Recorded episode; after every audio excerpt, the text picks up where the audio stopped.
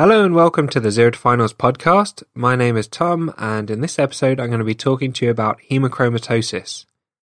If you want to follow along with written notes on this topic, you can follow along at zerotofinals.com slash haemochromatosis or in the gastroenterology section of the Zero to Finals medicine book. Let's get straight into it. Haemochromatosis is an iron storage disorder that results in excessive total body iron and the deposition of iron in tissues.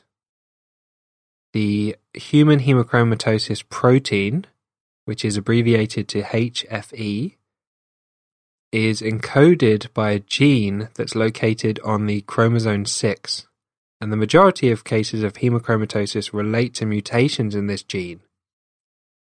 However, there are other genes that can also cause the condition. The haemochromatosis genetic mutation is inherited in an autosomal recessive way, and the gene is important in regulating iron metabolism in the body, which is why it causes an iron storage disorder. So, what is the presentation of haemochromatosis?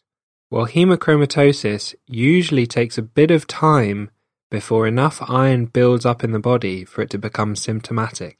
So it usually presents after the age of forty, and it actually presents later in females due to menstruation, acting to regularly eliminate blood and iron from the body, so it takes longer for those iron stores to build up to the point where it causes symptoms, and these symptoms usually come on after the menopause. So what kind of symptoms do you get? Well, they can present with chronic tiredness, joint pain, because of iron deposits in the joints causing arthritis. They can present with pigmentation or a bronze discoloration of their skin because of the iron deposits in the skin. They can present with hair loss. They can actually present with sexual problems such as erectile dysfunction or amenorrhea. And they can present with cognitive problems like problems with memory and mood disturbance. How do you make a diagnosis? Well, the main diagnostic method is to perform a serum ferritin level, and ferritin is a type of iron in the blood. Ferritin is also an acute phase reactant, which means that it goes up when there's inflammatory conditions in the body. So this makes ferritin slightly unreliable because it can be high for causes other than haemochromatosis. We can perform a transferrin saturation, which is helpful in distinguishing between a high ferritin caused by iron overload, in which case the transferrin saturation will be high, from a ferritin caused by other causes like inflammation or non-alcoholic fatty liver disease, in which case the transferrin will be low or normal.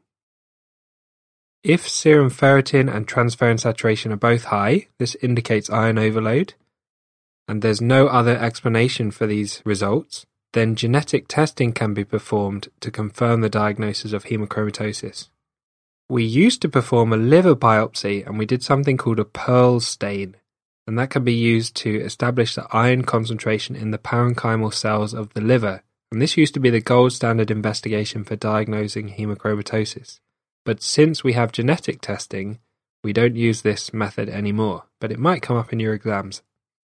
A C T scan of the abdomen can also be used to show non-specific increased attenuation of the liver that might suggest iron overload in the liver tissue. And we can use an M R I scan to give a more detailed picture of the liver deposits of iron. And the M R I scan can actually be used to look at the iron deposits in the heart as well, which is one of the complications. Which brings us on to the complications of haemochromatosis. It can cause type one diabetes because the iron deposits and affects the functioning of the pancreas.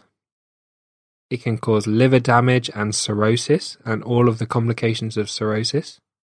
The iron can be deposited in the pituitary glands and in the gonads, and this leads to endocrine and sexual problems such as hypogonadism, where the gonads don't produce testosterone or estrogen.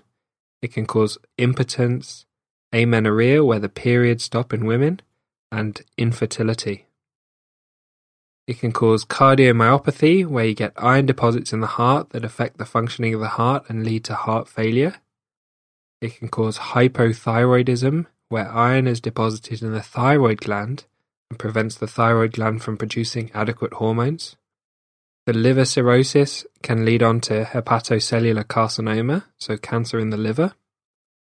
And the iron overload can lead to chondrocalcinosis, which is basically calcium deposits in the joints, and this leads to arthritis. How do we manage haemochromatosis? Well, the key is we need to get rid of all of that excess iron in the body, and we do this through venesection, which is a weekly protocol of removing blood from the body, and along with that blood comes the extra iron. We carefully monitor the serum ferritin, and we need to monitor and treat any complications of the condition.